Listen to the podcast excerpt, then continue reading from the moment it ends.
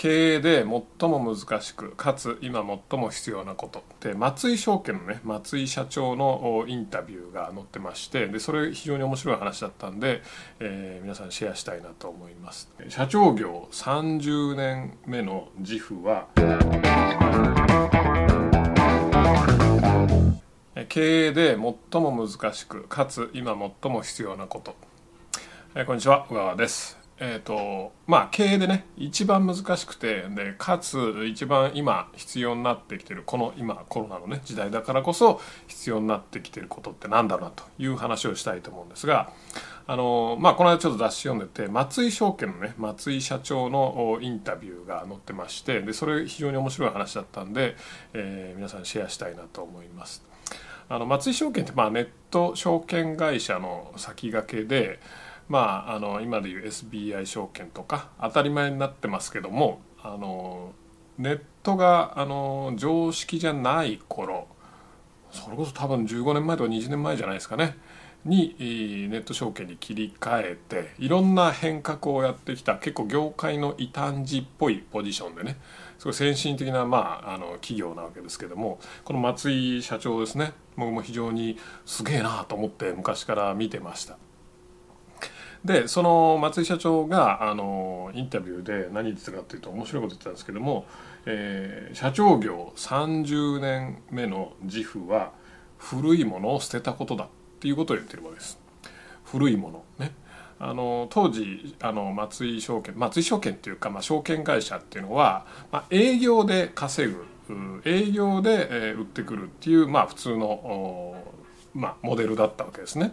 だどこもたくさんの営業マンを抱える優秀な営業マンを、まあ、ヘッドハンティングなり何なりして採用してで売り上げを上げるっていうのが、まあ、基本のモデルだったわけです。ただその松井社長はもちろんアメリカの様子とかも知ってるからアメリカでそういうのがまあ廃れていっててもオンライン証券化ガンガンしていってるっていうのを見ていたのでまあこのままではちょっと良くないんじゃないかということで未来を見据えてその営業を全部やめたんですね。外交営業っていうのを全部やめたと。それはまああの本人が言ってるんですけどそれはさすがに凄まじい決断だったと。ね。あの今この時代にあ営業も時代がなくなるなって言って営業をやめるっていうのはそれでも結構大変な決断じゃないですか。それでも大変な決断ですけどもそれをもっと何年も10年も20年も前のすごく平和でね。みんな営業マンが普通に売り上げ上げてた時代にそれを断ち切ったっていうんですから、まあ、ものすごいですよね。まあ、ちなみにこの間あの営業の時代が終わったっていうビデオをねあの YouTube にも上げたんでそれもぜひあのついでに参考まで見といてもらえば、えいいと思うんですがあのその松井社長がですね、えっと、守備一貫してやってきたこと社長として何をやるべきかっていうので守備一貫してやってきたことって言ってるのが古いものを捨てたことっていうふうに言ってるんですね。でこの古いものを捨てるっていうことがまあやっぱり経営上も一番難しいと。ね。だって新しいことを始めるのってまあ誰にでもできるわけですよね。別に責任も問われないしあの例えば会社もそうだと思うんですけども会社を作るのってすごくまあ誰にでもできますよね。それこそ学生にでもできます。ね、だけども会社を畳むのってめちゃくちゃ大仕事ですよね。いろんな人からでも最悪のなんだかものすごい辛い仕事だと思います。でも起業するのってね非常に簡単だと。まあ結婚と離婚もそうですけども新しいことを始めるよりも何かを終わらす方がやっぱ圧倒的に難しいわけですよね。そしてこの古いものを捨てて何かを終わらせるっていうことがやっぱ今こそ必要なんじゃないかなというふうに思います。この今コロナでこの社会がガラッと変革してる中やっぱり今までやってきた方法っていうのが全く通用しなくなってくる、まあ、あるいはもう半分以下の効果になっちゃうっていうようなことがもうあらゆる業界で起きてると思うんですよ。なので今までと同じことをずっとやっていたら明らかに新しい時代ではあの良くない悪くなっちゃうわけですよね。だから新しい時代に合ったことをやらなきゃいけないんだけどもその前にまず古いことを捨てないと、まあ、新しいことできないわけですよね。でも古いこと、ね、古い仕事とか古い事業とか古い商品何でもそうなんですけどもやっぱいろんな関係者がいるわけですよ。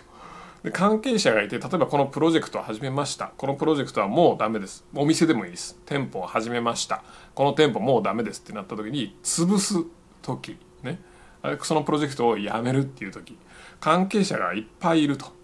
必ず反対勢力になりますよね。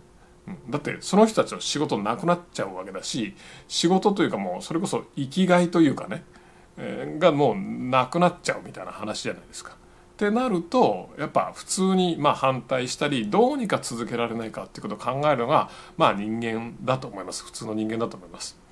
あの昔ねあの経営のよくケーススタディとか出てくる昔の有名な話で言うとあのインテルの話とかもそうですよね。インテルは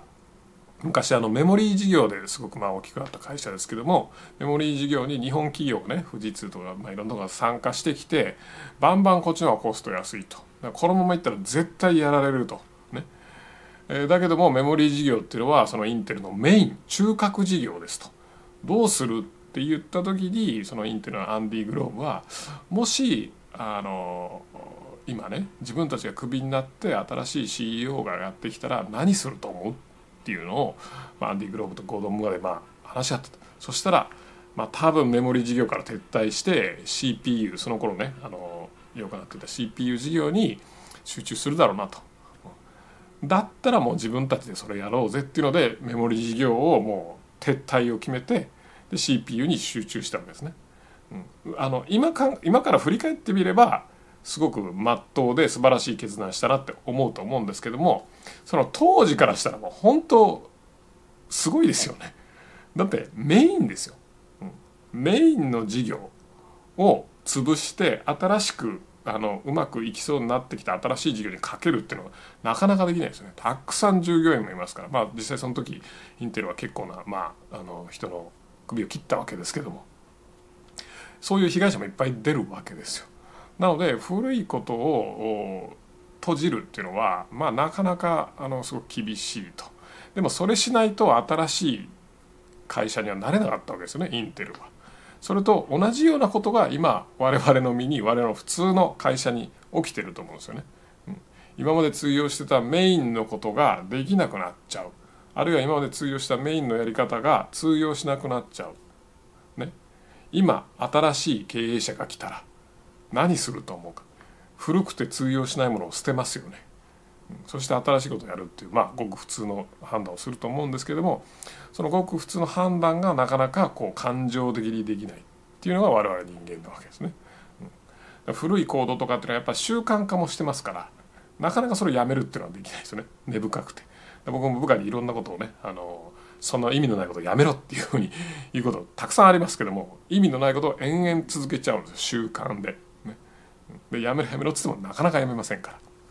まあそんな話はさておきまあなんせ今あのまあこの間のビデオで話した、えーと、サービスのデジタル化とかねそういう話でもないですけども明らかにその1年前とはねあるいは半年前とは全然違うあの環境になったわけです。でその環境はもう二度と半年前に戻ることはないわけで新しいもう環境になったわけですよね。それにぴったりやっぱ合わせていかないとあの本当に大変なことになると思うんですよ。なので逆にぴったり合わせていけばこれからねそのインテルが CPU に行ってバンって伸びたのと同じくあのものすごく成長これを逆に機会にしてピンチをチャンスにして成長していくっていうこともできると思います。そのためにまず何を捨てるか集客の方法販売の方法ね古いやり方どういうやり方してたのかね、それをこのままやっていっていいのか、ね、それとも捨てるべきなのか。サービスとか商品の作り方提供方法。今までと同じようにやってていいのか。それとも捨てて新しいことをすべきなのか、ね、全部が劇的に変わってくると思います。なのでぜひぜひ、え、考えてみるといいんじゃないかと思います。今まさに考えなきゃいけないことですからね。今やってることを本当に続けてていいのかな。それとも新しいことをした方がいいのかな。もし自分じゃなくて別の人が経営者としてこの会社の経営者社長として、えー、来たら何するだろうな？何をやめるて何を始めるだろうなというのを考えてみるといいんじゃないかなと思います。はいそれではまた。